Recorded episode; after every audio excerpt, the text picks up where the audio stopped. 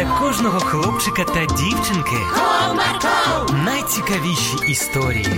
Comarco, Не прогав свій настрій. Comarco. Команда Марка.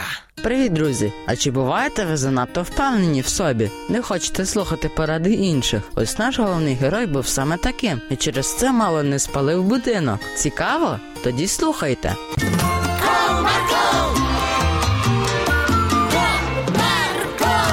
Одного чудового дня мама збиралася на роботу, а її син проводжав свою матусю.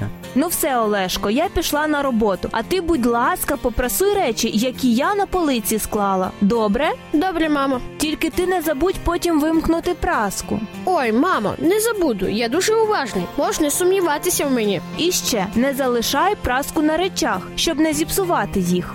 Та мамо, я і так все знаю. Ну добре. Після цього мама зачинила двері та пішла на роботу, а Олешка пішов гладити речі. Ну ось навіщо мені все нагадувати? Я що праску забуду вимкнути? Я ж дорослий хлопець. І навіщо казати, щоб я не залишив праску на речах? Я ж і так розумію це.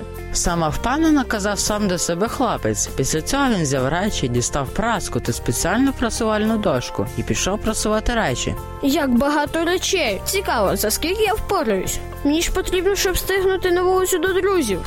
Так, так, треба поквапитись. Вирішив юнак та почав швиденько прасувати всі речі. Через деякий час майже всі речі були випросувані. Залишилась лише одна ковтинка. О, нарешті я майже впорався. Так пити хочеться. Зараз піду на кухню, поп'ю водички і продовжу. Вирішив хлопець, залишив праску на ковтинці та пішов на кухню. Прийшовши, він побачив, як на прасувальній дошці щось димиться. Ой-ой-ой, а що ж я наробив? Злякався хлопець. Спалив мамину ковтинку.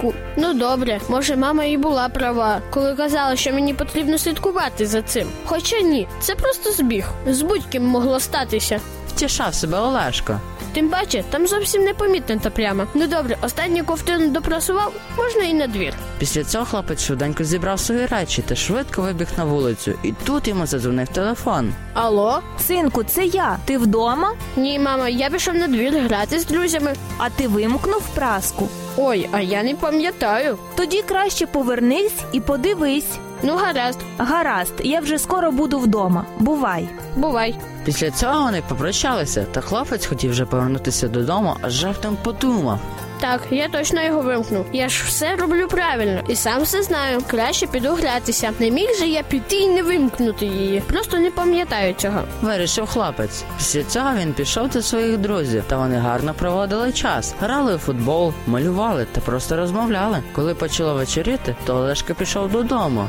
Прийшовши, він побачив засмучену маму та щось чорне на підлозі. Мамо, що тут сталося?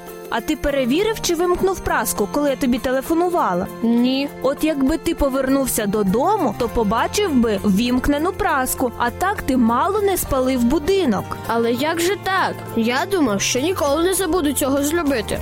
Завжди перевіряй, якщо ти в чомусь не впевнений, а не сподівайся на те, що ти ніколи нічого не забуваєш. Я все зрозумів. Вибач мене, я був неправий. Тепер я все буду перевіряти та прислухатися до твоїх порад. Ось така історія, друзі. Тому краще перевіряйте те, в чому не впевнені, та не повторюйте помилок нашого героя. До зустрічі!